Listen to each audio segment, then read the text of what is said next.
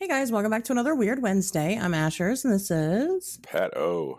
How are you doing today? I'm doing good. Good. Uh, yeah, we're recording a little bit earlier. we are. usual. Yeah, we are. Things have been strange for the both of us. We are both kind of dealing with like COVID things. Right. it's terrible at the same time. I think Yeah. I think I caught COVID from from you and your family. I wish.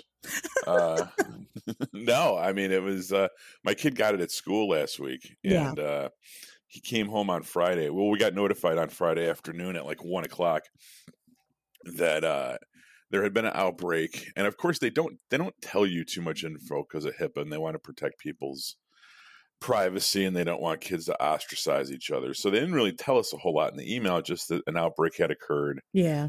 And uh you know come get your kid and he'll be off for the next 10 days. And uh so we went we got him we asked him like hey what's up? And he goes oh i think it was this girl in the fifth grade we have recess together. And you know he's not talking to fifth grade girls at recess Yeah. you know he's not talking to fifth grade girls period. So i'm like okay well there's no chance you had any contact with this person. And kind of went on about went on about our business this weekend. That night we me and him watched uh Mortal Kombat, which was pretty all right. yeah. You know, Um, and he had a little bit of a fever, but nothing crazy. Same thing Saturday, and uh, Sunday was fine. And then Monday, we come to find out that through the parents talking to each other, not because of anything that the school released, that it wasn't somebody in the fifth grade that had it; it was someone directly in his class, and that it was somebody that we knew that he was actually friends with and played with at recess. So, based on that, the fact that we felt that it was a legitimate exposure, and um, the fact that he did have a little bit of a fever on Friday, we went and took him. Uh, we got him. We did the rapid testing around here on uh, yesterday afternoon, Mhm. and uh, sure as shit, he's got it. So yeah, he's COVID positive, and me and my wife have both been vaccinated, so we're not terribly concerned. But um, you know, I uh, I still might get tested tomorrow because it um it's the responsible thing to do. You know, even if you if, if you've been vaccinated, you could still carry it. You could still. The doctor was saying yesterday was like. You've been vaccinated, but you've been vaccinated against SARS or something else, and that you could still technically get COVID nineteen. So I that I wasn't in. I, I didn't take him into the doctor's office to get tested. That was something my wife did, and they only let one person in at a time. So I didn't get the full story on that. And her and I were both kind of confused. But I think it's one of those things where like I don't want to compare it to AIDS, but you know, you don't necessarily die of AIDS. It's when you get AIDS, you get you die of pneumonia or something. You Mhm. die of like all these other things. And I think that that's maybe how the vaccine works is that it protects you against part of the virus or part of the symptoms, but you can still get part of it or something. Well, it doesn't because your body recognizes it. So most of the time, when you get things like uh, COVID nineteen or when you have a fever, okay, a fever isn't caused because of a of a virus that you have. A fever Sure. is your body's Yeah. reaction. So when people die from COVID, eh, well, unless they have a comorbidity, like it, like in my case, being a diabetic, the problem is if I get COVID, it shoots my my my blood sugar way high. My pancreas just stops working altogether, and then I get thick uh, syrup blood, and that can't really move through the body, and so therefore, I, technically, I mean, I guess really the diabetes kills me, but I probably wouldn't have had that happen had I not gotten the COVID, you know.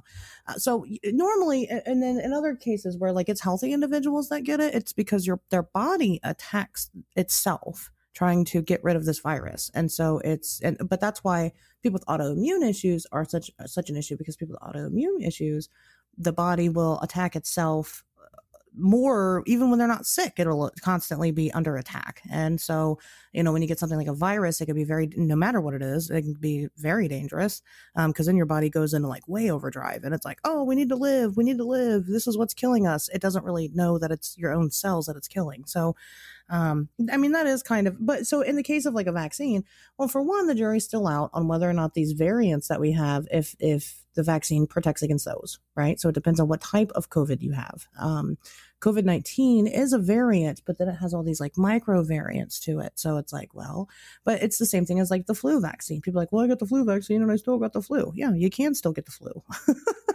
it's just, you know, you can. Um, however, it, it protects pretty well against it. I mean, so it's not that the chance is not there. It's just that you could either get a strain of flu that um, that particular vaccine doesn't protect, or you can still just straight up get the flu and your body is not going to overreact because it's seen it before. You know, it's just like having someone knock on your door. If a stranger knocks on your door, okay, you're like, who the fuck is this? Why? Why is this person at my house? Who is this? But if your buddy comes over to your house, you know who they are. You've seen them before. You recognize them. So you're not as alarmed. It's, it's the same concept. It's just, you know, cells. you could tell your mom's a nurse. Uh, she's not a nurse. She's a, she's a medical lab tech, but uh, whatever. It, it, it's nice. I'm glad that we have this aspect of the show. People that know what the fuck they're talking about when it comes to that, so they're just fucking made up monsters and shit. I took two but, years of anatomy and physiology. Also, I love that shit. I I don't know if I mentioned this. I took microbiology as well because I heard that it was that's where all the nursing students were. Yeah.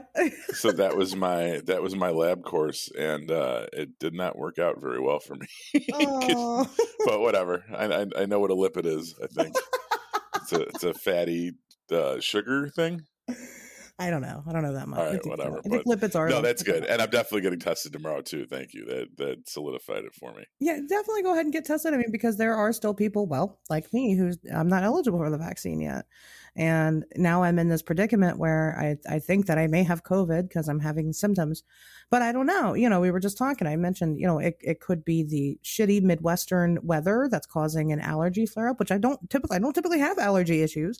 Um, or, you know, it, it could be COVID or it could be something else entirely. Um, but, right. you know, I, I got tested because that's the right thing to do. And, you know that's especially for somebody like me who needs to be extra cautious. And you know if, if i do have it it's better to know early on than to wait until it gets worse because it can get bad quick. So you know yeah. kind of um kind of where i'm at today. But yeah that's been uh that's been what's going on uh in this in this world. I didn't really uh do anything exciting for the weekend but but i do have something exciting to share um, remember how we've been talking about these cattle mutilations lately?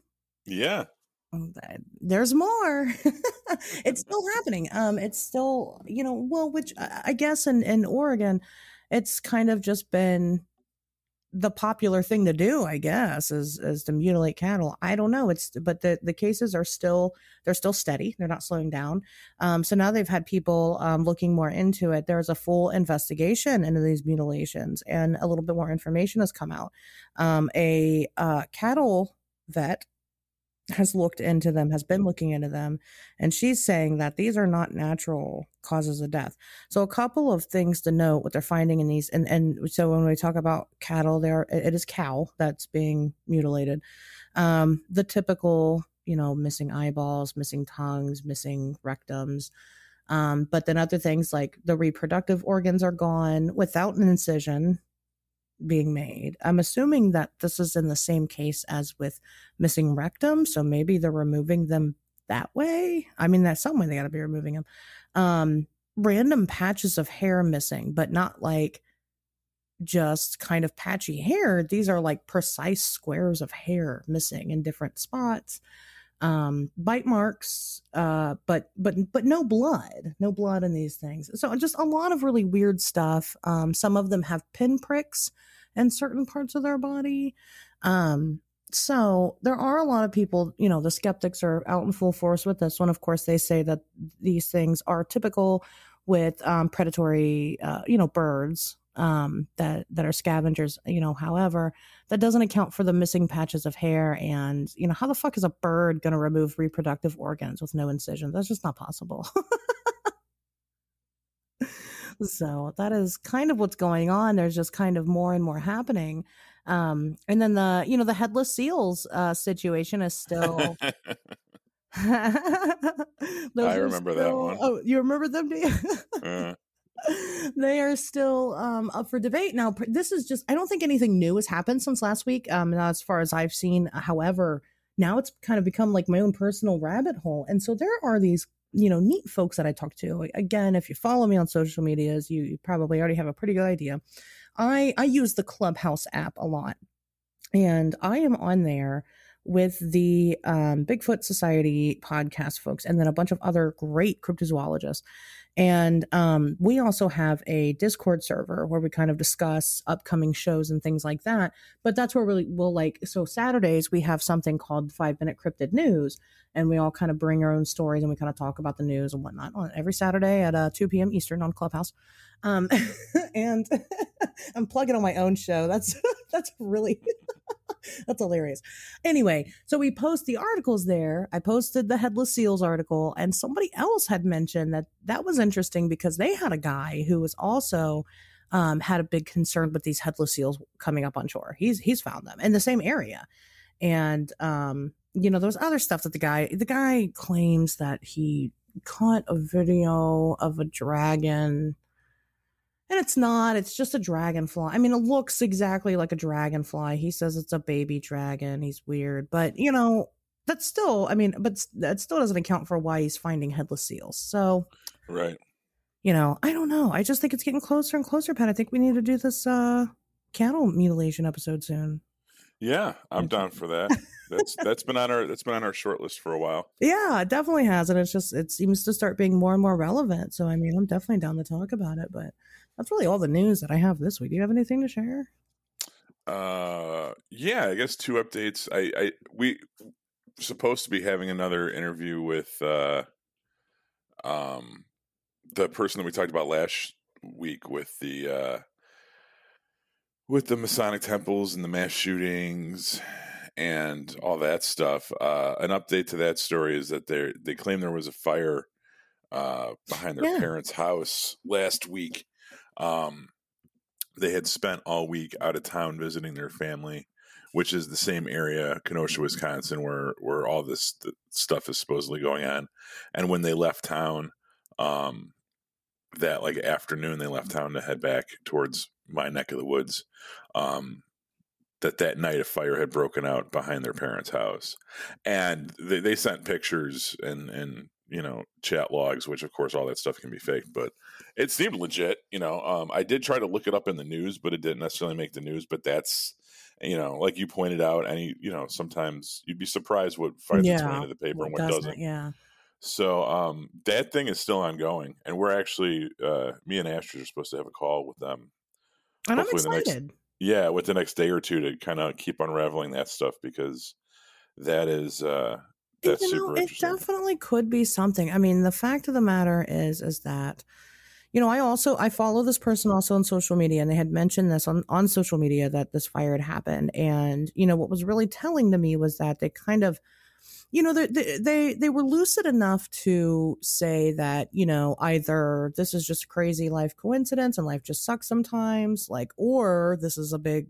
you know threat by the DA and and all this, right. you know what I mean? But they were able to actually kind of know that there's a difference between the two. And so, you know, I, so I don't know. I, am very interested. Um, you know, Pat was the one that spoke with this individual. I have not spoken with this individual except for like in passing, just on Twitter, um, but not like directly. So I'm excited to see what what comes out of this, um, because you know, this the, I, have heard a lot of stuff. You know, I've I've I've heard the the original phone call and whatnot, but um, you know, I definitely still have a lot more questions. So we'll see uh how yeah, that continues. And I mean, so today's show topic, as you could tell from the title, I know what it is this time. You know, do uh, is uh, we're doing the Manson family uh, stuff, and the book that I read um, that I'll be referencing today. You know, it took the author twenty years to write, and it just kind of put keeping that in perspective with this thing is like, okay, so somebody tried to write this like the definitive book about you know, the Manson family killings, yeah. and it took him 20 years. If it takes us three weeks and two telephone calls to get this show topic nailed away, I think that's a fair amount of research. Yeah. Like, you know yeah. what I mean? Like not everything comes to you neatly gift wrapped with with everything included in a little box. Sometimes it takes a little bit and you have to do a couple calls and you have to do a little digging and then you get the story uh, or you find out there is no story. Yeah. well, time. and I was kind of saying that today. Um, I'm sure you saw Pat and I were we're friends on Facebook, so it's official. Um, but but you know, I posed, I shared a memory from last year, right? Talking about my documentary. I was so proud yeah. this specific individual come on. And, you know, it just kind of like hit me that like, shit, it's been a year since like that happened. And then I'm like, you know, while I'm like sharing this status update and like kind of adding more to it, I'm like, kind of disappointed in myself. Like, what the fuck? I haven't got this documentary out yet. Like, man, I've been promising. Dude, there's a people. fucking pandemic. Well, there and there is right. Slack. You're right. You're right. There's a pandemic, and and it is an ongoing investigation. Like, it's not. This right. is probably not something that I will ever stop. I will probably never stop chasing the Mothman for the rest of my life, unless I find him. You know, and and in which case, great, wonderful. But if I don't, I will probably still continue to chase him for the rest of my life. And so making a documentary on an ongoing investigation, I mean, yes, I could just, I, I could just repeat the story of Point Pleasant and point out the same shit that everybody else has, but you know, that's not what I'm doing. So you know, but sometimes these things, you know, they take a while. You mentioned this guy, you know, it took him a while to do this. Investigations aren't just like cut and dry. I mean, people don't realize, you know, how much work actually goes into each individual person and their individual stories.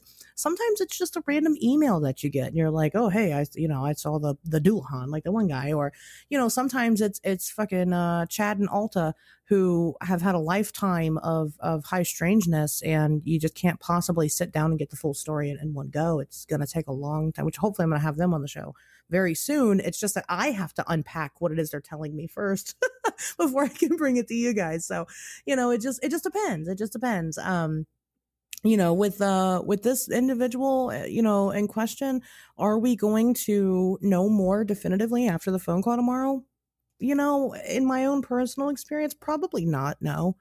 Um, we'll know a little bit more, but are are we gonna hit the finish line? Eh, probably not. It just depends if more stuff continues to happen, especially because we're seeing this in real time. Um, you know, but it, will be fun. It'll, I'm looking forward to it. Um, you know, that's that's why I do what I do. I love investigating. So, well, I'm gonna let you in on a little secret. Ooh. Every single uh substantial substantial literary work that I've completed, manuscript, whatever, uh, I've done during National Novel Writing Month. And I'd say about 90% of the short films that I've made, I've done uh, for festivals or um, competitions where there was a, a deadline involved. Okay. Uh, you know, I operate very well with uh, d- like defined yeah pass or fail deadlines. Yeah. Where either you get it done by the fifth or you don't get it done and uh, that I, I've realized about myself is that I work very well within that structure, and um, you know, if it wasn't for deadlines and me getting shit done by spe- having having to have things done, you know, not like I'm setting yeah. a deadline for myself, like I'm gonna get this thing written by the end of the weekend. No, no, no, no, because I fucking don't care about that. But if it's like I'm involved with something that gives me a deadline where I have to have it done by a certain date, then I find myself I apply myself more to get it done by then.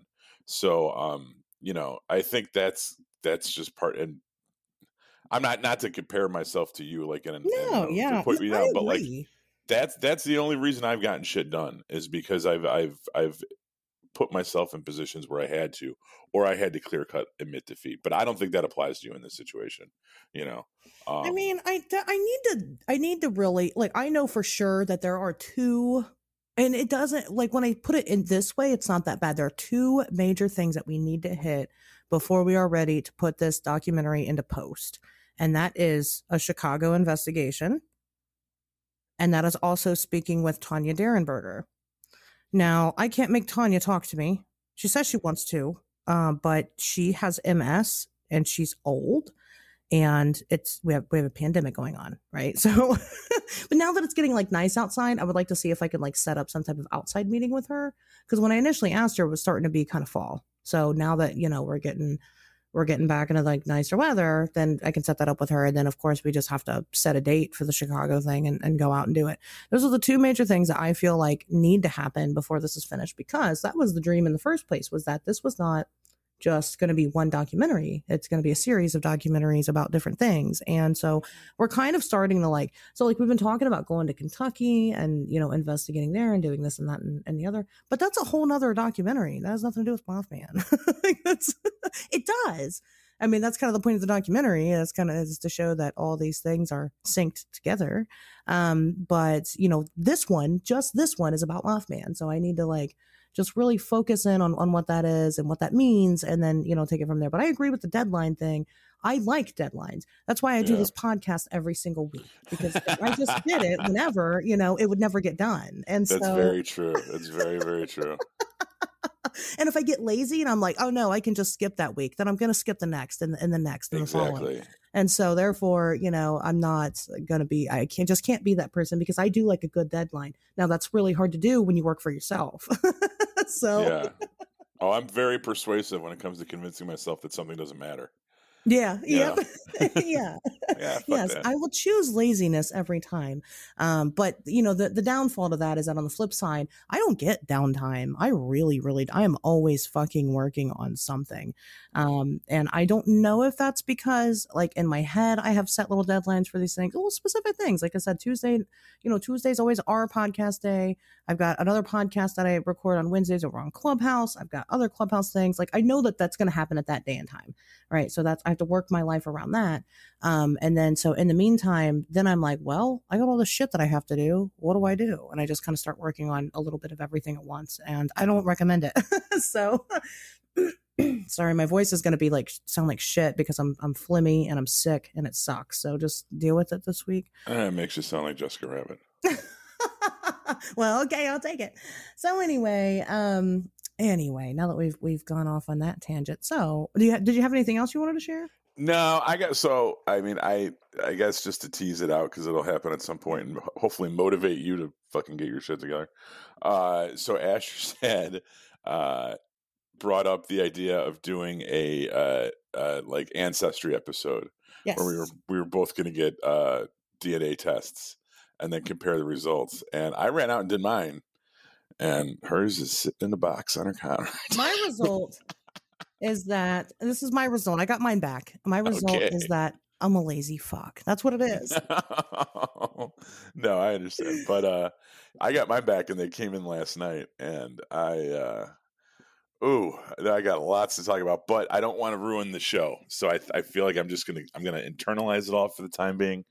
I already, you know, fucking bothered my wife about it this morning and I'm still waiting to hear back from my sister.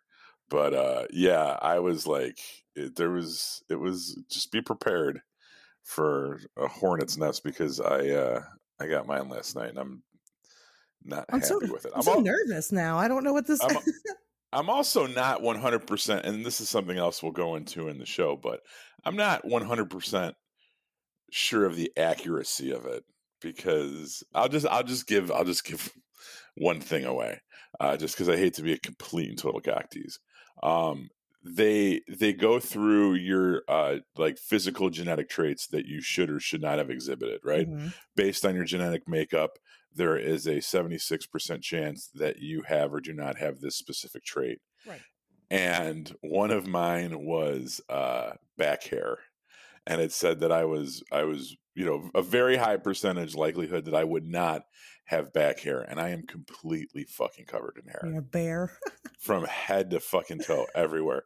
And I just looked at that, and there was there was others too, and I could go down the list and be like, I was reading to my mom this morning, and she was cracking up.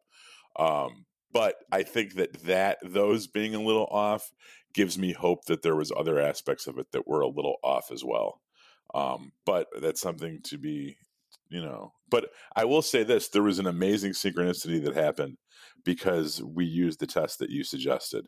If I had gone with the test that I was going to get, half of half of what I ever talk about would not be there. Um, but so it was it was it was crazy that you suggested this one. You said no, no, this is the one we're going to use. Go buy this one, and I did it, and it made all the difference in the world in a certain respect. So Uh, yeah, I'm going to leave the audience hanging, and hopefully that motivates you to spit in the fucking tube and walking into the fucking post office. You know, because it took about two weeks. Like you can go back and check the show notes, but like it didn't take that long. Actually, I was really surprised because it says like six weeks or so. It re- yeah, no, no, no, no. It was telling me it would be ready by May third to May thirteenth, and it was ready on April twenty oh, sixth. so it was early. yeah, so it was quick. And if you download the app, which obviously you're going to do, um, and Yeah. You check along with it every step of the way, it says like, "Oh, hey, look, it, it arrived at our carrier facility. Oh, look, we we're sequencing the genomes now."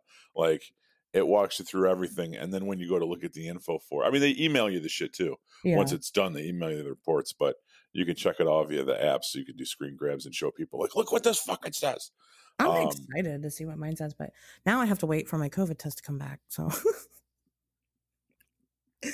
so we'll see. Hopefully this week. I don't know.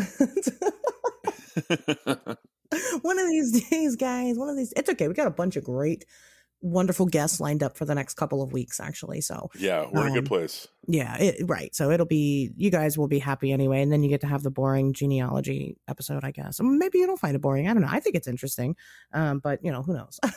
we'll see what people think. Um, but I'm excited. I'm excited to find out what you found out. I'm excited to find out whatever it is I'm going to find out, and uh, I can't wait. So I think it'll be fun. Um, well, we'll see. I, I tell you what, mine's probably going to say that like there's a seventy percent chance that I should have had red hair, and That's not natural. it's, no. What made you pick red then? You really didn't know that my hair wasn't really red? I'm confused by by uh wigs and eyelashes. What's confusing about them? You put them on. I know, but I don't know when girls are wearing. I was at I was at a bar one. This was actually wasn't too long ago. I was at a bar with some people, and it was a friend of a friend, and we were sitting there and we were all just talking, and this other person walked up to this girl that we were sitting with and said, "Hey, do you have any eyelash glue?" And my one of mine's coming off, and the girl said, "No, these are actually magnetic." And the conversation that they had was blowing my fucking mind because I was like, "Wait a minute." You're both wearing fake eyelashes, but one of yours is coming off, and you got fucking magnets holding yours on. Holy shit! I had no idea what the fuck was happening, and um, I worked when I worked in the hotel industry. There was, you know, the girls at the front desk, the the popular ones at least, were very attractive women.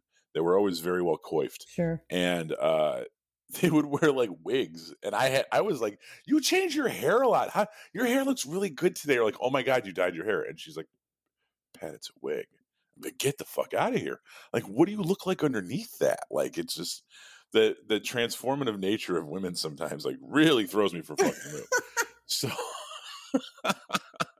Mine's So, actually like- not that bad. I can say Okay. that a lot of a lot of women, uh, you know, they are they do look, you know, drastically different between like their when they have their face on. That's what I call it, my face. When they have their face on and they have their face off, which you know, as as people have seen on my social media, is like I I don't mind posting a picture of myself with no makeup on. Like, yeah, but that's create- but that's not what I'm talking about. I I your, your hair's I didn't know that you dyed your hair. So my hair, um, which I'm really surprised that you didn't know that. I, I don't know. Well, because I'll post pictures of my roots are showing. Now, see, well, my roots, that's the thing. So, okay. So I'm naturally blonde, like white blonde, like stark white blonde. Yeah. Yeah. That's why I draw my eyebrows on because I'm pretty, they're pretty much non existent if I don't, right? So it looks kind of strange, you know, if I don't have them on. And I have eyebrows. I, you know, I have them. You just can't, they're so white. You can't see them. All my body hair is completely white. I don't have to shave if I don't want to. because you can't see it. And uh, you know, but no, my hair is not. My hair is uh my hair is blonde, naturally blonde. I have not actually seen my natural hair color since I was pregnant, and that was almost 10 years ago. And um except for my roots. So my roots will come out, and then wh- when my roots start coming out, then my hair, you know, the red kind of fade, it starts to fade, and it kind of becomes more of like an orangey color. And uh, when I go out and about, people always people compliment me more. My roots are growing out than when I freshly dye it because my they think that like the roots are on purpose and it's weird and it's not. And i'm just like no girl this is just called i'm lazy and didn't do my hair. Um they seem to like it. Now i i cho- i didn't i didn't choose the red life. Red chose me. Uh this is what i tell people all the time which apparently is a south park joke and i didn't know it. Um but i tell people i'm transgender because i should have been born a redhead because i have a redheaded personality. So but no it's not real of course it's not fucking real The devil's daughter. That's me. So, but it's okay. I have been adopted. Like I have actual like ginger friends, and they've like ad- ad- adopted me. They're like, "Oh no, you're fine. You're part of the family." Well, our good friend, uh, the Reverend, um, you know, Crimson Nicholas, he's he's he's a ginger, and you know, he's accepted me. So Did you post that Lucille Ball quote about a mm-hmm. man a man should know the love of a redhead woman? At least every man should know the love of a redhead woman no, I've never heard at least this. once in his life. Yeah, it was. I I almost reposted it because I've I've known the insides of a couple, and pretty sweet. That's gross. No, devil's daughter, But man. you know what? Hey, that's a really good point. I mean, and, and I understand. You know, I, I I like the appeal of being a redhead. It's just kind of a whole. You know, on- once you choose to do that, it just becomes like a lifestyle. And now, for a while, I was changing it. I was going purple in the wintertime, and then once like the warmer once, you know, I would do red. Um, but the last time I did, every time I do the purple, like every time I do any other color besides red, because I have dyed it other colors, it it just doesn't. I don't feel like me. I don't feel like I'm, you know, in in my own skin. And like, you know, now at this point, and we were talking about this when we did the uh the Chucky and Tiffany photo shoot. Um because the uh photographer also like she dresses up more than anything, more than taking pictures, she dresses up. And we were talking about like dressing up and she had like some suggestion with something that I should do and I'm like, yeah, but then I have to like either get a wig or dye my hair and I can't dye my hair because I'm I'm a red. That's what everybody knows me. It's like my calling card. I got red hair. so Yeah. it's kind of weird now to think of me to, as not having red hair, but but no, it's fake. Purple purple I'm not a fan of just because it always comes across as black to me.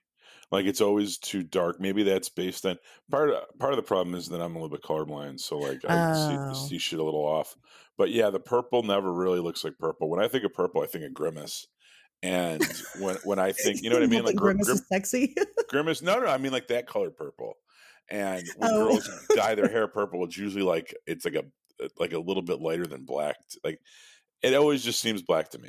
Yeah, it always just looks black. And Yeah. uh you know, I do like I do like a good uh like electric blue bob wig. oh yeah. I think those are nice. Yeah. Well, I mean, I used to dye my hair all kinds of colors and you know, eventually I landed on uh it, it was before I would like dye my hair different colors, but I'd always land back on black. And even though I kind of miss having the black hair um because I had more of like the Elvira, Morticia Addams kind of aesthetic going on there, I don't feel like I look nearly as goth with my red hair. As weird as that might seem, that's just how I feel. And Mhm. so, um, you know, back then I would I would do the black hair, but then I change it. I mean, I've done everything. I like the pastel colors, but they're hard to match eyebrows too, and so that's difficult because when you ch- again when you change your hair, you got to change your eyebrows. And it has been a science to get the the perfect color of eyebrow for myself. I used to have blue hair or bleach my hair do it when I was younger. do it again. It now. I don't have enough hair now. right, the rest of it just falls out. It's like no, No, unless I do my back hair, my shoulder hair yeah, you should. to match. You're worried about matching your eyebrows, trying to match your shoulders. Shit. we should. We'll dye it all blue. Oh, God. we'll dye it all purple. You look like Grimace. oh, All right, that's enough of that. Th- th- that's not what the people are here for. The people are here for something very specific this week, sure. um, which I'm excited to talk about. So last week we kind of gave you guys a tease. Um, sorry we got high. Um, I'm not. I'll do it again too. right? Yeah, yeah, exactly. Yeah, it'll happen again. Um, you know, we got high. We kind of just got talking about the news. It was just kind of a free for all, kind of a roundtable episode, which is fine. We don't really get to do those often, so you know, it was kind of nice to just kind of talk about whatever. But um, you know, it, it is still April. This will be the last episode in April, and this is going to wrap up our theme of of drugs this month hmm and um, I'm excited about it. So, you know, we, we were talking about Charles Manson and the Manson family, and we were just kind of talking about um, the the kind of the times and how they were, you know, kind of it was you know the '60s, so everybody's all into this love and peace and and sex and um, you know drugs. hmm so, Pat's been reading this book. Uh, Pat, do you want to talk about the book a little bit? It is called Chaos Charles Manson, the CIA, and the Secret History of the 60s. Yeah. So the reason why we kind of brought this up was because right before the Manson episode, we talked about MK Ultra, and Right. MK Ultra is a very real thing that happened, um, where the government were, was experimenting with drugs in, in many different ways. Um, they were experimenting to try to make um, kind of super soldiers or super assassins with drugs. Um, they were experimenting with. I know there was, you know, definitely um, different illnesses to try to treat with drugs, and uh, they were experimenting with torture and drugs, all kinds of stuff with drugs um, for about, at minimum, uh, what, like 20 years? I mean, at minimum, right? It's, it's probably still going on. Um, so we kind of got on the topic of of Manson a little bit. Now, um, Manson has a really, uh, you know, man, everybody knows that that the Manson family were at Spahn Ranch doing a bunch of drugs, right?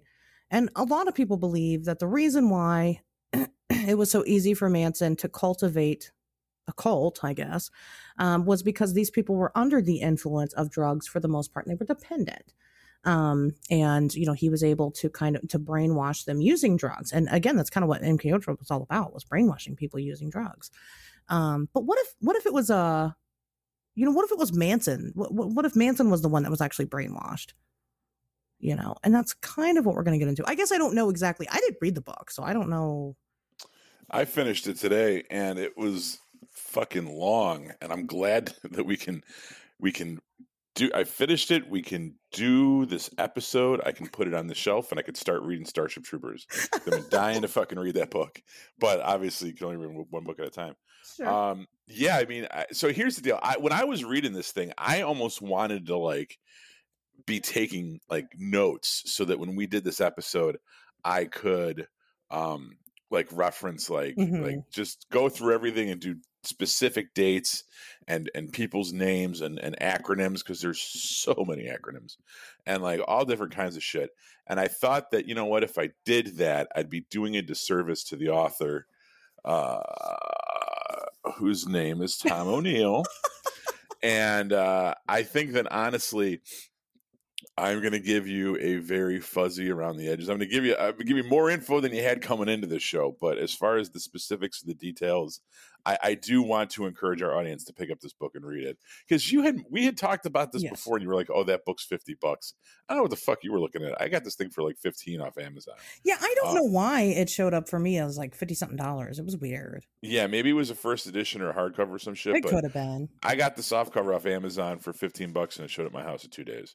So if you're interested in any of this stuff, and what's crazy about this book, once again, just giving a kind of an overview, is that it was it was really like a perfect read for me because I am into the Manson stuff. I'm into the lurid Polanski sex shit from the '60s. I'm into the CIA stuff and I'm into the MK Ultra shit. And I think that if you were only interested in one aspect of the story, you might find the other aspects tedious. But because all of this stuff is shit that interests me, yeah, it was like I was constantly engaged. There was constant, I'm constantly learning new stuff about shit that I care about. Right. Um, I don't read a whole lot of new fiction or nonfiction unless it's like the biography or an autobiography of somebody that I particularly am interested in. Um, unfortunately, I don't read a lot of true crime, and this book may actually change that if it's cases that I'm super drawn to. Um, yeah. Which I now realize involve copious amounts of sex and drugs. But uh, I will say this: like this book is worth checking out. So if I, am not going to give you, I'm not going to outline the whole entire book and then regurgitate it on the podcast and, and ruin sure. everything in it. Sure. Fucking read it. It's fifteen dollars. Start an OnlyFans for a month and you'll have enough, and go out and buy it, and it'll be money well spent. Because uh, it was very educational, very, very, very, very, very. I mean, the Kennedy assassination. There's an entire chapter on that and how that factors into all of this. Uh, which wow. I mean, well, yes, which I I and the author even says I I when I saw it going down this rabbit hole, I pray to God that it wouldn't take me here because now everyone would think I'm really fucking crazy. And it went down there and it was completely legit. And he's got he's got everything's backed up, everything's referenced. He's got uh there's no conjecture in here unless it's clearly outlined as such. Right. You know what I mean? This was a meticulously researched, you know, for 20 fucking year book. Uh, he started he started uh, working on an article for Premiere Magazine in around 1999 for the 30th anniversary of the uh, killings, and the book didn't come out until 2019 because it took him 20 years to get everything, get his facts straight and shit, and it was worth it.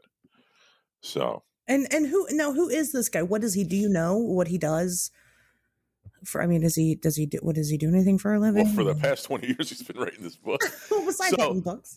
Yeah, no, well that was it. I mean that and that and that's kind of part of like the subplot of this book is how this whole thing took over his life. Um, so yeah, originally he was kind of, he, he was a he was a he was a journalist that wrote for like the Village Voice and the New York okay. Times and Premiere Magazine, and they just threw him this fluff piece. Hey, we're coming up on the 30th anniversary of the Manson family murders. Can you do a, a relatively small article about uh, the the after a shot aftershocks felt through Hollywood and the way it changed the scene and uh, you know some of the people that are still that were still active in Hollywood at the time Yeah. were, were around back then. They were young stars: Jack Nicholson, Warren Beatty, Candice Bergen, uh, the Beach Boys, stuff like that. Like you could find these people, you can go talk to these people. And when he started to do that, he started to realize like no one wanted to talk about it, and things started to he started to kind of unravel and find inconsistencies with this with the case. And that he kept digging, and Premiere Magazine uh, gave him extensions because they saw they believed in the story, and he was finding good evidence. And then uh, eventually, it outgrew Premiere Magazine, and he had a publisher giving him money to research it. And then that kind of fell apart uh, in like the last leg of it, and his parents had to basically, um, you know, loan him money so that he could finish doing his research, and he did. And obviously, now the book's out. But uh, it was a long fucking. He's, he literally spent twenty years of his life doing nothing but working on this case Wow. and filing Freedom of Information Act requests Yeah. and interviewing people and going all over the United States and abroad trying to track down these people and where they moved to and all this stuff. And uh, it shows. It's a crazy fucking story. It's a crazy story. Okay. And I wouldn't even, I mean, I don't know if you want to talk about like the bigger picture and then I fill in the blanks. So I don't know how you want to do this. Well, I mean, so so the first instance where I had where I thought that, and because I don't know exactly um, the details, I guess is is kind of what I'm getting at. But the first instance that I had where Charles Manson may have been wrongfully convicted um, is was in the fact that um, he was he was engaged to um, that girl. What was her name? Afton something. Um, I can't remember her name, and I really should know her name right now. Hold on one second. I'm gonna pull it up. Darn it! Come on, where is it? No, I don't want any of that right now. Jesus, you should have taken fucking notes. I know I should have. I had it. I had it pulled up. I was doing the right thing, but then I got COVID sick. Afton Burton, that's her fucking name. And she started speaking to Charles Manson when she was 17 years old. And um, back in, I think 2014 or 2015, kind of in recent years, um, you know, there was there was this big announcement that they were engaged and they were going to get married. And you know, people were like, "Why?" But she wouldn't really come out and talk about it. So eventually, um, they they launched this website, and um, she did start talking about it. She was like, "Well, you know, the reason why we're getting married is because I believe that he's innocent. We have proof to back up the fact that he's innocent." And in order for me to access the records that I need to access to, you know, get him set free, we have to be married. And I just thought that this was crazy. Uh, You know, and you see this shit all the time. There's a lot of women that fall for like these crazy killers and stuff like that. That's not unheard of. I mean, it's gross, but it happens. Um, and especially her, she definitely seemed like you know she was attention seeking. Like she, her her her name was Afton, which is a weird name to begin with, but she changed it to Star and was going by Star, and you know, so she just seemed like one of those people. But then they launched the website, and I remember like kind of in real time viewing this website, um, and they were discussing different aspects about the case that were incorrect. So the claim that they were making was that Charles Manson um, had absolutely nothing to do with these murders. Um, that uh, Tex had most everything to do with with the murders for the most part. Which I don't know if you know anything about prison life. Unfortunately, I know a lot about prison life, and um, every single person in prison is innocent. Um, Right. I didn't know if you knew that or not, but that's what they, they all say that. I didn't do this. Um, but, you know, the claim was that the reason why they used Charles Manson was because he was so, I don't want to say woke, but he was so woke and he had such visions. I mean, people really did think that he was some type of prophet. And, you know, this person kind of believed that he may have been, and that he was a threat to security and that he was a political prisoner and they were just simply trying to make an example out of him um, because they needed to silence him and needed to silence the rest of the movement. So, like I said, I don't know if the book talks about anything like any of that. I mean, no, it doesn't bring up the website at all. But I'm I'm interested to see when the website went live. Um, well, so so I had a really hard time finding that website. Okay. Now it's mansondirect.com. Manson Direct. Okay, well how did you find it so easily? I don't know. It's like I'm very good at using Google after being on a show with you for about a year now. I was trying to find it before this and I couldn't find it anywhere and I don't know why. Um, but yeah, I mean there was a lot of of really um I guess it is mansondirect.com. Yeah, that's it. Yeah, that is it. Um but we had just kind of touched on it a little bit but no this was a big um this was a big thing. And you know it, it had a lot to do with um ATWA his his organization um which was um what air trees water and animals or something. It's just like a environmental and friendly organization. Um and you know that he believed in protecting the environment. Uh, manson didn't believe in things like electricity and you know so at least not like the way that we get it now and stuff like that.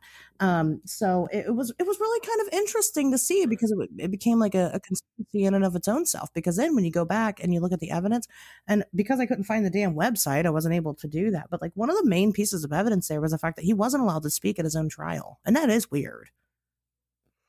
Right like, um, that was very suspect. So that was kind of the first. Uh, that was kind of my first run in with thinking that maybe Manson is not this crazy evil guy. And you and I have personally, you know, off the record discussed. Maybe you and I have. I'm pretty sure you and I have. We've discussed these very mentally ill ill people because when you listen to, to Charles Manson talk, he sounds nuts, right? He does. He sounds really crazy. But we've kind of talked about what if these people aren't crazy? Well, my take on him is that he's definitely fucking nuts. Um, he had the, the he had a long violent history that predated anything having to do with California or uh, the hippie movement or drug yeah, use. He did. Um, you know, and and he, you know, he had a fucked up childhood. He had a fucked up childhood. He was in a, he was in and out of foster homes. He was sexually abused at the foster homes by the other boys. Uh, right before he kind of became the Charles Manson that we know now. Um, he was in uh, Joliet prison, actually in Illinois. Yeah. For uh, I think like some kind, of, and all his crimes were federal too. Uh, that I mean, that's how big they were. But he like he fucking like raping men, like he was just like he was he was fucking all over the place. And uh, I guess kind of to tell to tell this the story of the book chronologically, where things get really hinky with him is in the mid 60s. Uh, he gets transferred from, um, he gets released from jail in California and breaks parole. And he gets he gets released in Los Angeles and uh, is told not to leave Los Angeles and goes directly to San Francisco when this is during the Summer of Love Haight Ashbury right. heyday and uh, checks in with a PO officer in San Francisco by the name of Roger Smith. And uh, that's when things start to get weird. Now, Roger Smith is somebody who was a parole officer, but had Manson as literally his only parolee that he was supervising. Most parole officers have like 100 to 250 parolees that they oversee. Uh, Manson just had, Roger Smith just had the one. And Roger Smith was a known um, uh, f- he had a PhD in pharmaceuticals and was like a sociologist who had just recently started working as a uh, parole officer um, and just kind of said that he was doing it part time.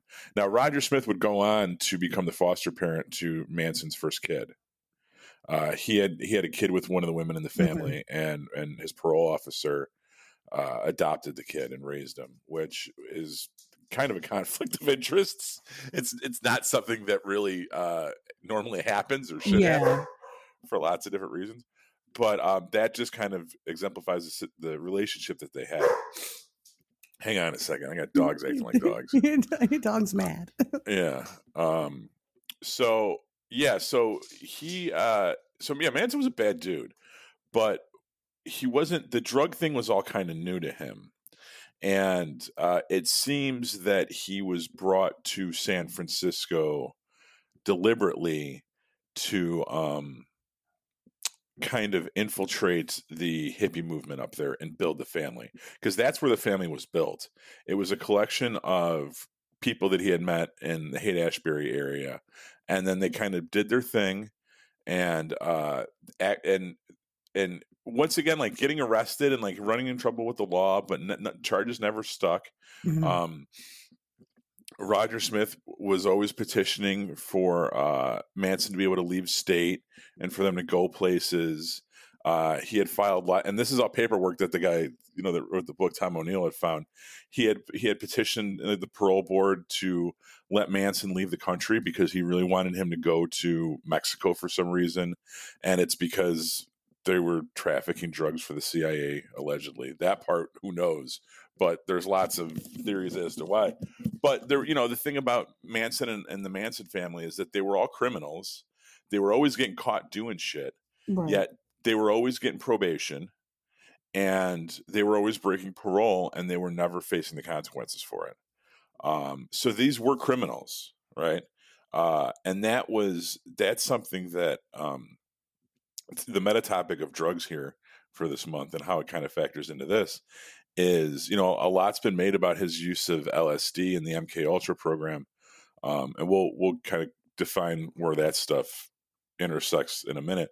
But it wasn't just LSD um, that was at play here; it was also the combination of LSD and methamphetamines and okay. it it was seeing what ha- okay what happens we know what happens with LSD now right? right? the MK Ultra program started in the 50s 10 years later by the by the end of the 60s they knew pretty much everything they needed to know about the drug but now they wanted to see what happens when you start mixing it with shit right what happens when you have a lot of sex on acid what happens when you and that's what was that what was that thing I told you about Operation Midnight Climax oh yes. Okay, yes. so yes, so what that, is this? that was that was, and once again, this is documented. This isn't in part of the fucking documents that were unveiled. You know, the the the MK Ultra stuff that they found. That was uh, a program where they set up brothels in San Francisco and they would drug the people. The so you ever see like Cat House, like that show on HBO? Yeah, I know. Okay, so you, I know, you, know you go to the bar and then you go upstairs and you fuck. So at the bar, they were slipping them. They were microdosing them acid, and then then they would go upstairs, and then the women would try to get information from these men who were just like some of them were just like businessmen or whatever. But it was it was uh, an experiment to see the correlation between sex and drugs. You know what I mean? Like, okay, what what happens if you we know what happens if you give people acid and you lock them in a fucking dark room for three days. They lose their fucking mind. Okay, case closed. Well, what happens if you give people acid and then you you have a hooker bang their brains out for six hours? How susceptible are they? Yeah, How, you know what I mean. How to suggestion? How much can you get them to divulge? How much can you get them to go against? Uh, maybe th- agree to do things sexually that they wouldn't normally do because they have hangups or that are morally irreprehensible, you know. Um, and that was what that program was about, Midnight Climax. And that was three years before Manson even got to San Francisco. Yeah. Right. That was like 1964. He gets there 1967. So um, all that stuff was in play. And what happened was his parole officer had, who, like I said, was was a uh, was like a scientist, got got involved with this other uh, doctor, and they had opened up a free clinic in the Haight Ashbury uh, area, and this clinic, which is where Manson went for his parole visits, was also um, it provided uh, abortions and um, uh, like penicillin and like you know because everyone's got us you know they're getting fucking the clap and shit left and right, and people have malnutritions and people are ODing, ODing and all this stuff. It was free health services for the community, right? Okay, and uh, they they did it partially as uh like philanthropy, like to help the community, but they were also studying the fuck out of everybody that walked in there because at the time they they you know acid it kind of like it started as like I, I want to say we got it from the Swedes. Um, it's not an American invention. Like it was acid was invented like in Europe.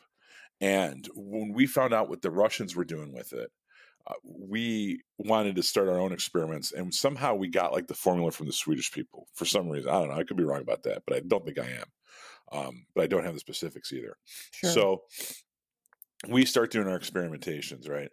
And Timothy Leary was one of the scientists that was responsible for that. He's the one that got the recipe out and kind of released it to the public. Also, there was people in this uh, that we there's it's been suggested that you had people like Manson who were getting basically an unlimited supply from it of it from the CIA and were dumping it into the community to see what was going to happen.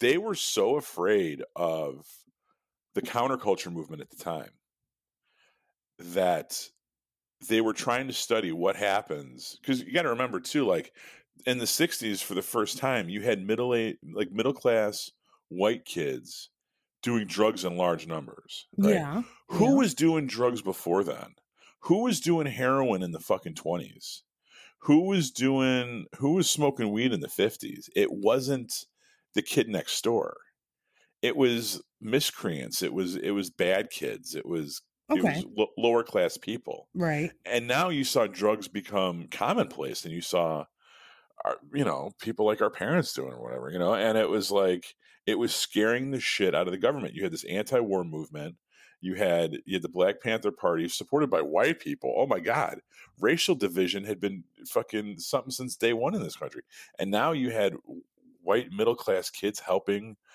black activists? What the fuck? Like eh, like you got to imagine these older people these people that were born in like 1910 you know these these 50 year old generals and and and and whatever you know scratching their heads saying what the fuck is going on? And a lot of them were legitimately convinced that there was russian interference that they're the only way you could explain kids from the suburbs smoking weed in 1967 is because of the russians. Because mm. That's the only it does poss- make sense because that's These what was going on at that time. I mean, that's and that was that you got to understand like think about what a what a huge generation like like conceptually like a, huge generation gap there is between those kids and their parents. Yeah, you know what i mean? And like that was their that was the only conceivable explanation to the youth counterculture movement and everything just started moving too fucking fast. You had rock and roll you had drugs you had civil rights you had women's rights. You had all of these things happening in the course of like 10 fucking years. And they're just trying to see like where is this all going? What's going to happen next? What happens if they win? What happens if we let this happen in small in small areas? What if what if we abandon california yeah. and we leave it to hollywood and we leave san francisco to the hippies what's going to happen? What's going to happen here? What's going to happen there? What's going to happen if if we let you know the Haight Ashbury we let these people all walk around and do acid and do communal living which sounds way too much like communism for these people. What's going to happen? And um, so there's all these studies going on and there's all these people that are you have the cia but you also have people that are medical professionals that are sociologists that are physicians that work for the government that are are getting funding from them to do these experiments and they're all happily doing it because this is they're going to write their dissertation dissertations on this. This is going to be the coursework that's going to define their career as a doctor right? Um, so you have all of that going on. Now across the hall from that free clinic is another is an air force colonel who uh, is retired and he runs just around the corner a flat that is like a is like a crash pad where like anybody can stay where people can come and live for as long as they want provided he lets his grad students study them okay? That air force general has connections to the mk ultra program. That air force general was the one of the last people to talk to jack ruby alive okay? Before jack ruby lost his mind and fucking after he had been arrested yeah, all right. So like that guy has a long, long history with the MK Ultra program, and that's where they think that stuff all comes into play. Because Manson's in that area at the time. His parole officer is working across the hall from one of the big wigs of the MK Ultra program that has connections to Jack Ruby, and has connections to all this shit. There, he Manson's bringing his people in there. He's recruiting members of his family from, uh, from that area in the community. You know what I mean? And he's not just picking people.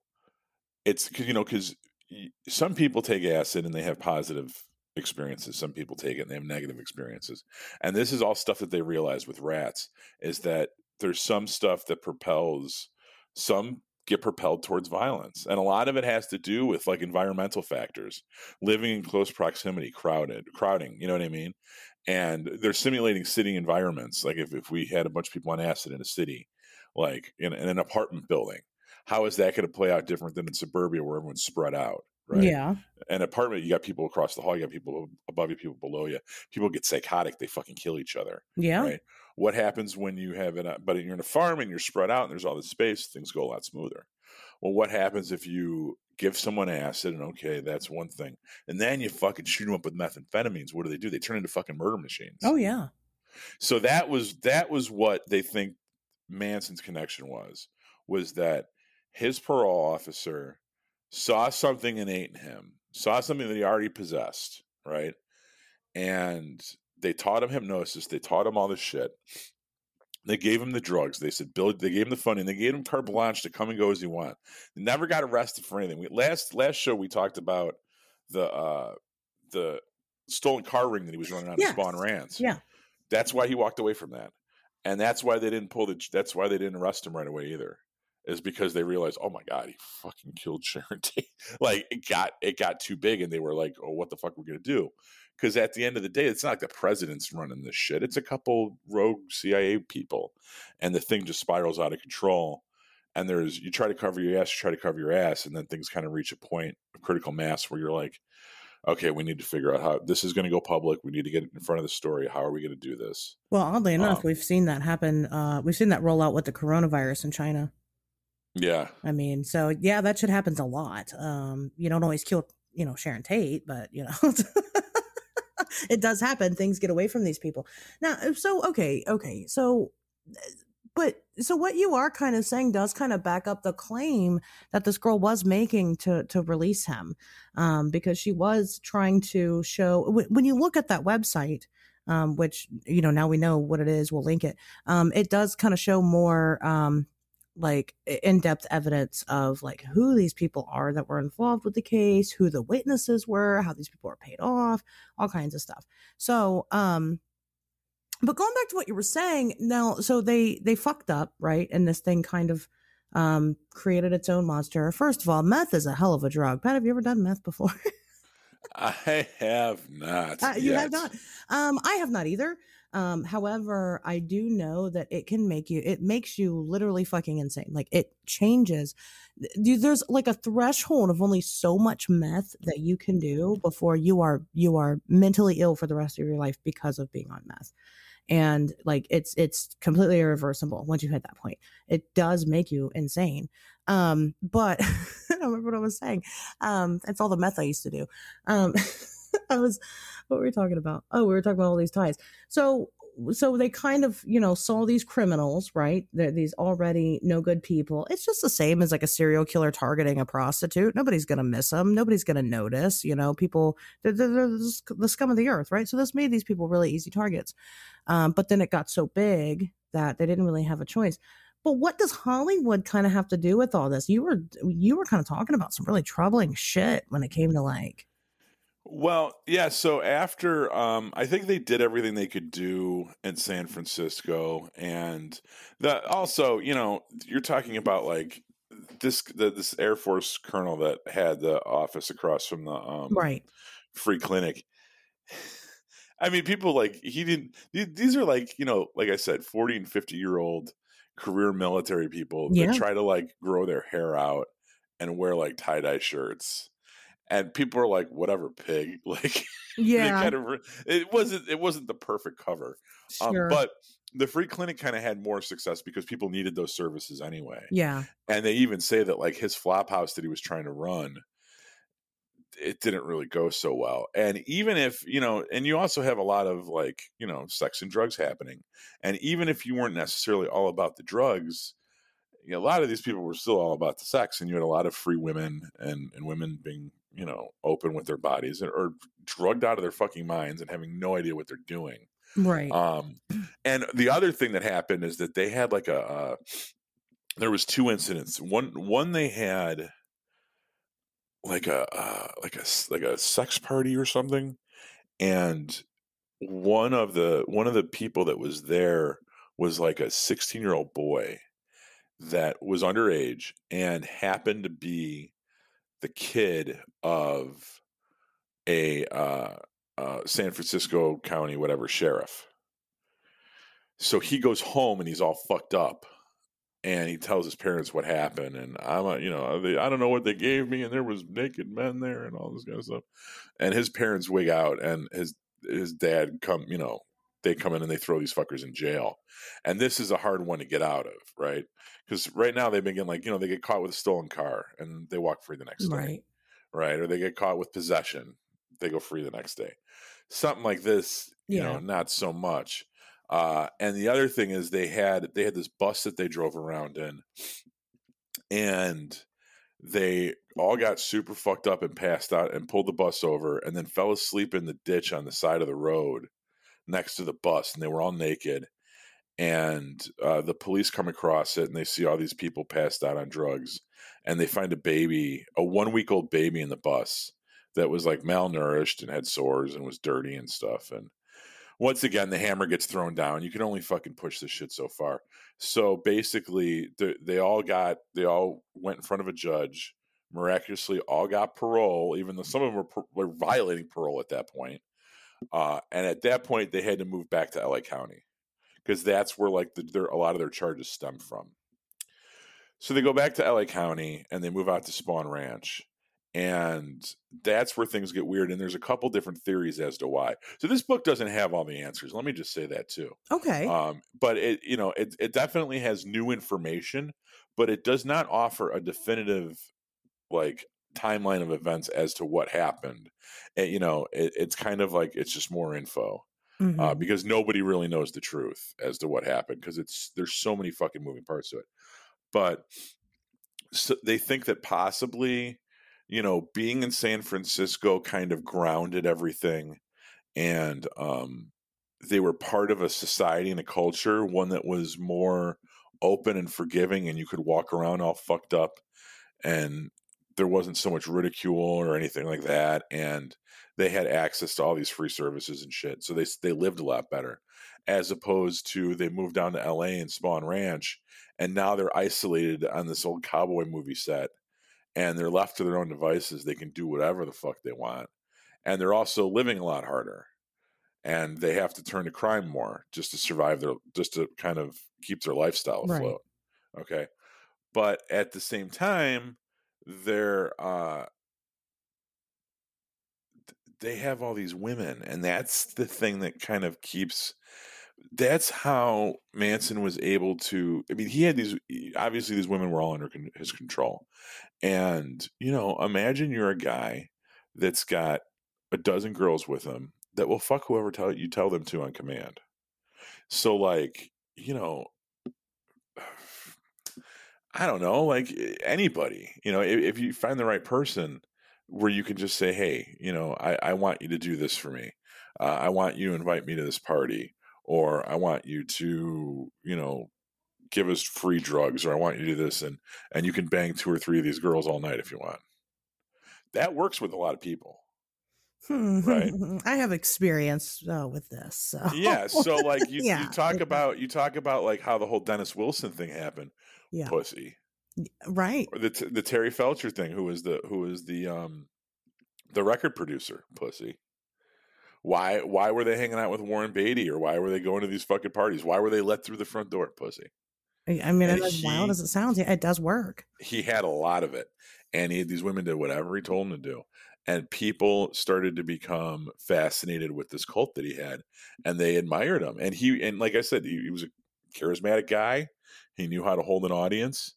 And, you know, hey, how, how much pussy do I have to give you for you to just give me a, let me record a record? A 45, an A side and a B side. Come on. You do hundreds of these a year. Let me do one.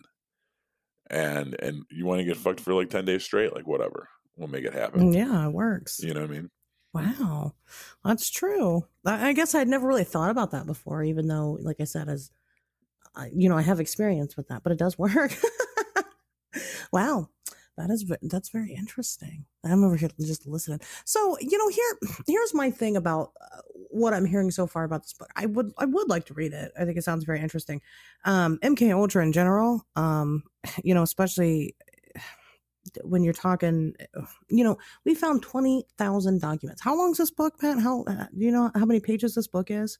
Well, it's actually close to six hundred, but the uh the narrative part is only about 400 and uh 430 right. and then there's about 170 which is all um a note you know notes and stuff and like references and, and you know footnotes and where the information came from and all that stuff fact checking. Right and so so i know when we did the mk ultra episode i wanted to put down the um like a direct link to where you can find the the fi- the files the documents. Again there's not 20,000 pages 20,000 documents. And those individual documents can be you know well whatever. I mean they could be right. 3 pages they could be 60 pages you know right. most of the time they're they're you know the latter.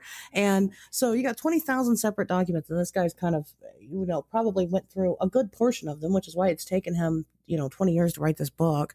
Um you know just imagine sitting down to read all that. So there's so much to it. And then not just that this is just the things these this is just project mk ultra and there are th- offshoots of that project.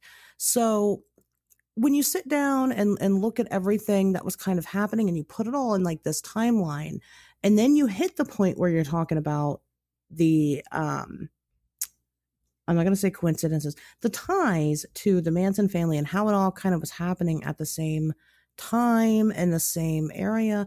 I guess what you have to ask yourself at that point is if you believe in coincidences or not. Either this was just a crazy happenstance of accidents or it wasn't.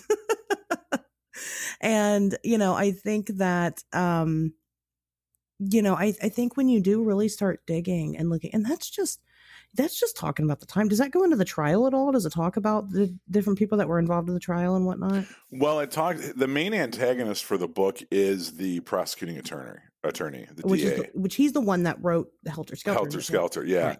because he is um, he is kind of the corrupt architect of this cover story, and obviously he was doing it because he was probably told to, but he's the one that manipulated the evidence to come up with this cover story in the first place. Um, but it's it's doubtful that he was working alone or of his own um, volition. Like he was obviously put up to this by somebody. But uh, yeah, so he's he's kind of uh, it, it talks about that, but it doesn't it doesn't do like a day by day trial thing. It talks about you know what certain witnesses said on the stand. More importantly, what witnesses weren't called um, because they offered conflicting viewpoints, um, and how just kind of some of the information was maligned to paint specific pictures that backed up the helter skelter theory. Right, right. Which, of course, he had a horse in the race. I mean, he went on to write a book, and that book netted him a lot of money. And right, I mean, that was his career defining. Uh, career defining uh, moment in his life but you know he tried to run off run for office twice after that, and both times defeated because of scandals that broke in the middle of the elections. And the scandals involve him like trying to fucking beat. Well, he beat the shit out of his mistress to the point where she uh, trying to get her to miscarry, um, wow. which is a fucked up way to go about things. Trust me, I know. And uh, the other one was um, he was uh, he had broken into somewhere. I don't know some shit with the fucking cops, but I he wasn't a good dude, and um, you know he kind of he he came up with a lot of the stories that he came up with to protect some people in Hollywood and to protect you know the government shit and he never touched upon any of the parole violation stuff never brought in manson's old parole officer who was this guy that was a cia spook um, and doctor and stuff. So no he he he very much you know kind of uh created the sham trial just to make sure that things went off the way they wanted to go off, which painted a larger picture of youth gone wild and the dangers of drug use, which is ultimately what they wanted to do. You know? Yeah. Well, right. And so, and again, so that leads, you know, back in a, like I said, kind of where I started this was because the claim that old uh, Afton Burton was making was that they were just using the Manson case and Charles Manson himself as an example to make an example out of them. And it sounds like there may have been something to that, um, you know, because they didn't want people to um, to know that this could not only be, you know, just they, they still wanted people to see that this was a bad thing, that there were there was this bad movement happening and the drugs were out of control. And, you know, meanwhile, they're the ones feeding the drugs to everybody. And still to this day, the government has their hand in, in the drug trade. And you're you're silly if you don't believe that they do. right. I think I think basically like the Reader's Digest version of what this book proposes happened is uh, you know, the government funded the Manson family initially. It created the Manson family to study it, to see how it could be formed. You know, they didn't create Charles Manson necessarily. He kind of existed. Yeah. And there's plenty of bad men in the world. They don't need to make more of them. Uh, but they found this bad man that fit whatever psychological criteria they had on their list. They, you know, gave him resources. They gave him enough rope to to kind of make this thing happen. And uh, he did it, and they studied it, and it basically got out of control. Yeah. And um, you know, it uh, it, and then they tried to cover it up, which is what they did. So then know? the claim is that what? So they let them get away with all these petty crimes for so long because they because they needed to because they were there. Well, test subjects? and then there's also the chance that you know once they once they got in bed with Manson and they started letting him do this, he could have blown the whistle. Now they could have threatened to kill him, or they could have threatened to do this, or, or killed you know other members of the family, or like, look, if you talk, because like yeah, he wasn't allowed to talk on stand at his trial, but like it's not exactly like the dude couldn't have didn't have the public's ear after that. You know what I mean? There was plenty of opportunity for him to kind of go public and and get a message out to the press, um, and he never did that.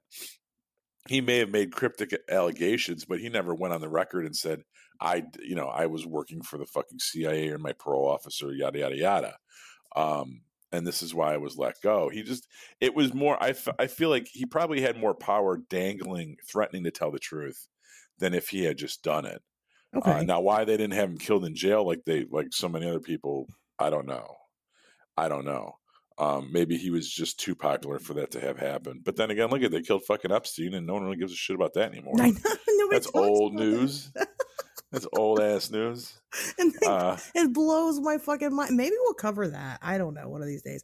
But okay, I don't so, think there's. I think everyone kind of knows that one already. That'll be a quick episode if we need to Dude, fill twenty minutes of how many people don't know whose names are actually on the flight logs that you can go and read by yourself. Like you can re- you can look at them and see whose names. Are. Now some of them are abbreviated with initials, so you don't you, you can't really. It's not really, really fair to assume that it's so and so. But some of them are very clear on who who. Like is is T Hanks Tom Hanks or is it like you know Teresa Hanks, like right. his sister in law? I don't know. right? It could, yeah, it could be. Wait, eh, Pat, if it's his sister-in-law, they wouldn't have the same last name. Now, if it's his brother's wife, oh wait, that's fucking true. head. Jesus. Christ! I got to explain. I got to walk you through this. Maybe I got high today. I don't know. I'm sick with COVID. I don't know. Something. I, whatever. I'm trying to make some uh, excuse up. But anyway. Anyway. Anyway, the point is, is that you can you can read those flight logs yourself. So when you see this dumb shit and you're like, oh, so and so was on that flight, and that's like, but but they weren't though. Like you can go read it, and then they're like, and then you mention like who was on the flight, and, and it's all crickets, and it's like you you can go and see it yourself. Anyway, um, back to what I was saying. Um, the point that I was I was going to make before we started talking about Epstein. Um, so, do you think that based off of what you read from the book, um, because this is kind of the kind of a big question when it comes to Manson, do you think that the family went to Sharon Tate's house to take out her and or Roman Polanski? So because um, hold on, because the claim is that they thought that Terry Melcher lived in that house, and he did previously. Melcher or Felcher? Maybe I'm thinking of gerbils up the ass. Melcher. Melcher, right. yeah, Terry Melcher. See, I did a little bit of research. I know my I know my stuff a little bit.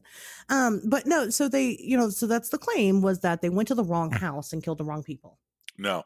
One one theory that I uh that I that that's in there was that there was um, a you know, they had they were at that house, and um, some of the Manson people were there for a party a couple weeks previous with uh, some drug dealers that were also had CIA ties, Mhm. um, and that they didn't really like these guys. They were kind of like bad, you know. Everyone kind of just tolerated them, not the Manson people, but the drug dealers, um, and they were kind of just like buffoons. But they were selling drugs and whatever. You need someone to sell dope at the party, so you let them in.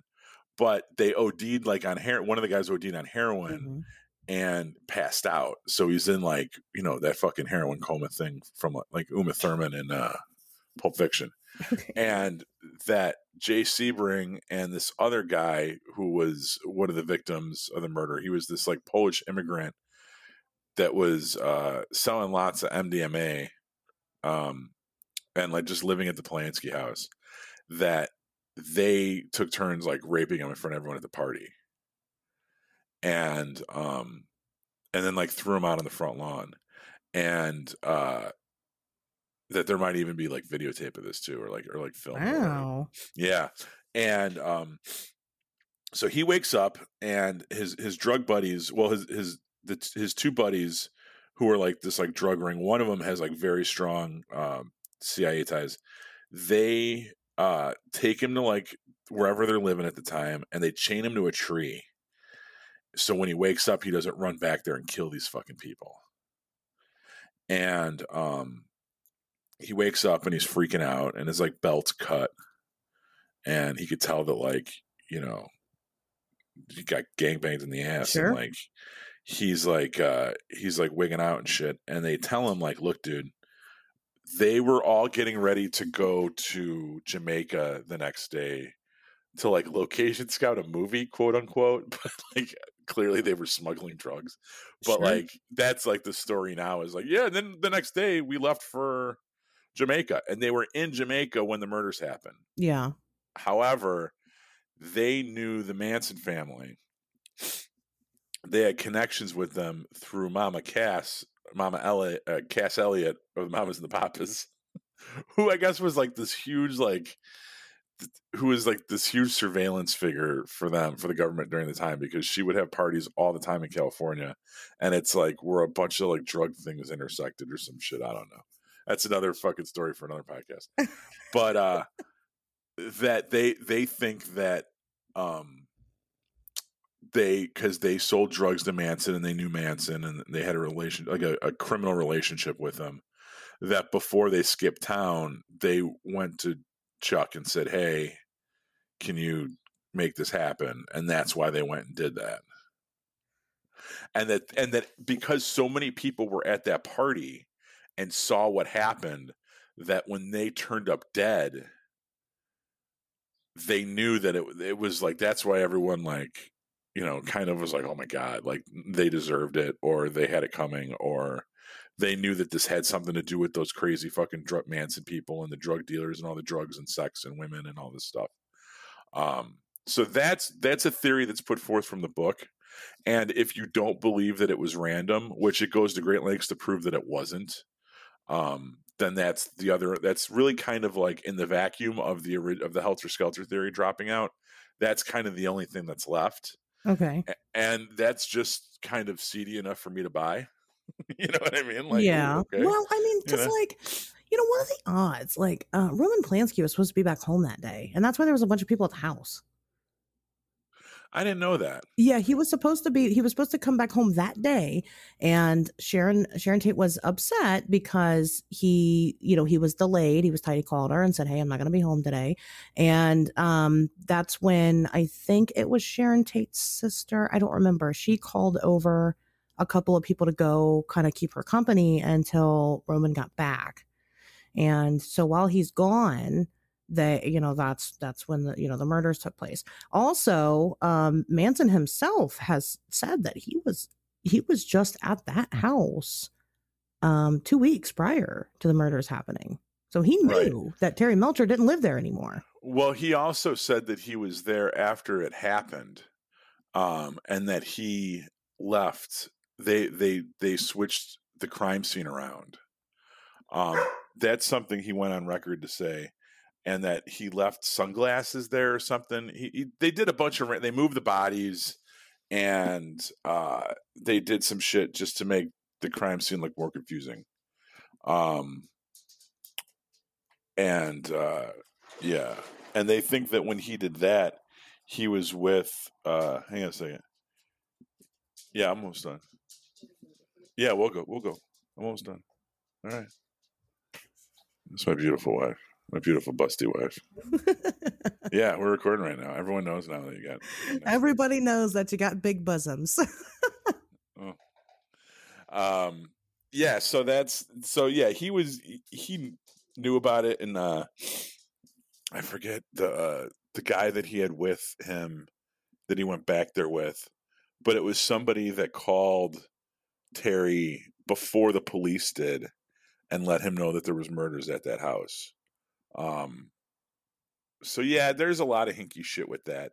And like I said, I defer back to it was a it, you know he they didn't go it wasn't an accident that they went there and they went there probably because they they could have been contracted by this other group um because there was really no other reason to do it you know what i mean yeah yeah well i guess i just wanted to see if there was any type of speculation so after um you know, after after after reading what you've read, what what do you think is the likely story here? Do you think that Manson just ran some crazy cult? Do you think that the Helter Skelter thing holds water? Do you think that this new theory is where it's at? What do you think? No, I definitely agree. I, I definitely drink the Kool Aid that the book is, is saying because it ties into stuff that we already know about MK Ultra.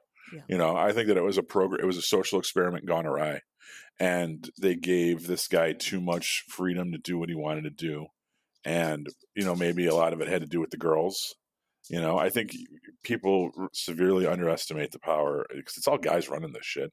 There's no, there's no like female agents at that point or like female like director no. yeah fucking, women were still at home you know, with kids and yeah.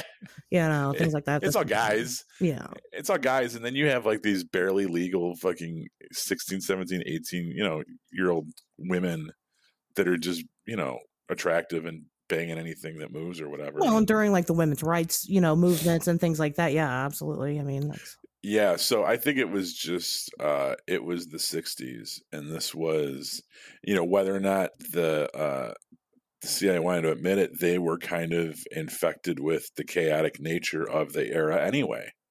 And as much as they, as much as they were trying to find ways to reestablish control and discredit the counterculture movements, they it, it, didn't work like that. They kind of they looked into the abyss and the abyss looked back at them and they became what they were trying so hard to, to guard against. And i mean i think it begs the greater philosophical question of like you know what is control?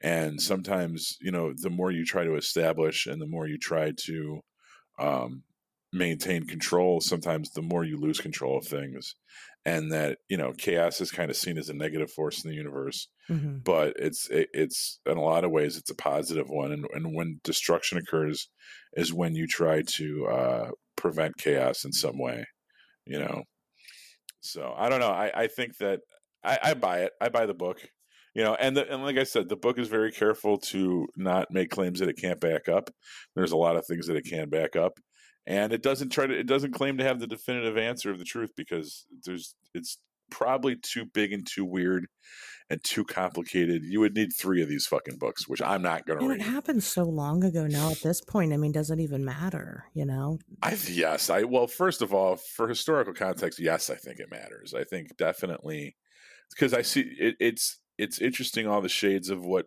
you see happening in our in our own mm-hmm.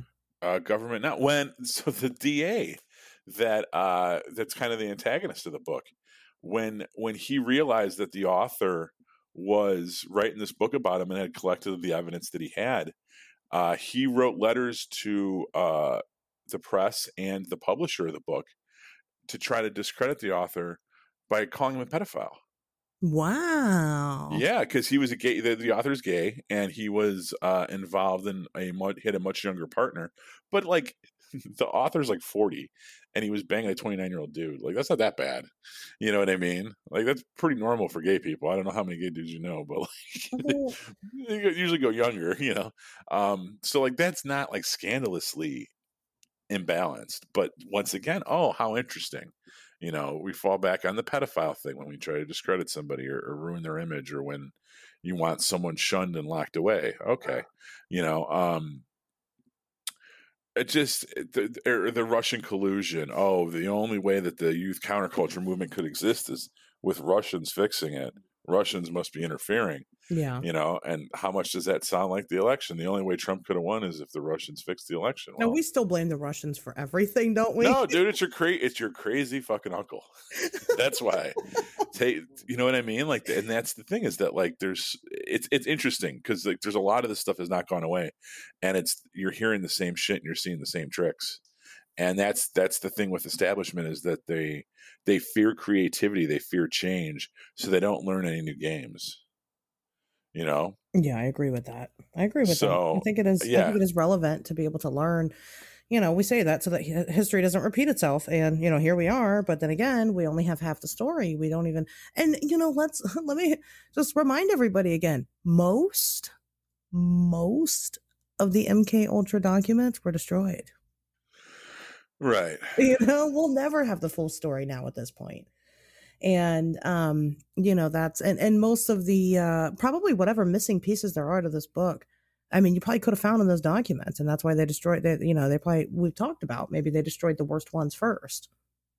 You know, and yeah. that, that might have well, been those might have been the worst ones. Yeah, the stuff they found were all. I mean, it talks about that, and that was that was crazy too because we had just um we we had just covered this in mm-hmm. the episode. But yeah, what they found were uh, those all those documents that, that, were not destroyed. Those were financial documents. So it, it wasn't the really cool like case files, like you know, uh, observation report stuff. Right. It was just the financial stuff. However, the, you could piece that together, and there right. was enough damning uh, information in that to kind of get them what to they tell you a story, right? Yeah, exactly. Right. But no, in no way a complete story. Um, and there, there's way more that, like you said, we'll never know. Yeah, that yeah, that we just never will know. I, I just I do find it very interesting. Um, you know, I think it is a I think it is a possibility. Um, you know, either way, Manson's you know he's dead now, right? I mean, he never um he can never talk, but he he always maintained his innocence. Um, but and he did try to speak, but he was always silenced and, you know, couldn't really talk. Or like he would do these interviews and, you know, when he did do the interviews and everybody knows you watch him, you know, crazy Uncle Charlie, he starts going off on these tangents. And is that because like he's been kind of made insane because of the experiments that might have taken place or, you I, know, there could be some of that. I mean, there's definitely, um, they proved basically that the MK Ultra stuff, like like the the the author was interviewing somebody goes you know is charles manson like this textbook case of mk ultra gone wrong? And they're like no it's the textbook case of mk ultra gone right. Like this is exactly what they were trying to fucking yes, do right. you know? Ooh, that um, chills. yeah and like and like that um I don't. I think just the the after effect of of what he went through back then. I don't think that like they're still microdosing him in a cell or that. Like, no, I agree no, with I, that. Right. I think he's I fucking nuts, and like he was probably nuts when they pulled him out of jail. Like he had a, right. the, the, dude had a, yeah. He there was like I said, he was a plenty bad enough dude before any of this stuff happened. Um, before when he was just a, a, a criminal fucking raping people and, and, and stealing I mean, cars. He did shit. sound crazy, but the fact of the matter is, is that somehow he was able to win these people over. And if that same person was the person that you see on the fucking ABC interviews and shit, like how could someone like that win all these people over? He had to have been a different person then. He, he well, I think yeah, that crazy then. You know what I mean? He he did, but it wasn't like he had a way to do it where people understood what he was saying. He, like, he was younger. He didn't have a swastika carved in his head. It was the 60s. It was San Francisco. He was probably a little bit more coherent. He wasn't in an orange jumpsuit. He had fucking been yeah. out in the sun. Like, yeah, I think it was, you, you know, you, you kind of turn back the clock a little bit and you, you realize it's a different time. And even then he seemed fucking weird. Yeah. Like, trust me, there was plenty of people that like got the fucking creeps from him that Oh, were yeah. like, oh no, you know, like like when he met with uh, Terry Melcher, the record producer. Yeah, Dennis Wilson had fucking vouched for this guy and said you got to check him out. You know, he's uh he's uh, uh you know he's got some talent. He's written some songs for us, and you know he's very charismatic. But Melcher met him and was like, I can't put this guy on a fucking record. You know what I mean? Like people that were like that yeah. were not into like the fucking scene at the time took one look at him and were like, "Yo, this dude's bad sauce." You know? And the crazy thing about it was is that he really like Charles Manson really was like really talented. Like his his Well, songs, they're know. good. No, listen, have you listened to them? They're good. I, of course, I'm a Guns N' Roses fan. I fucking listen to him.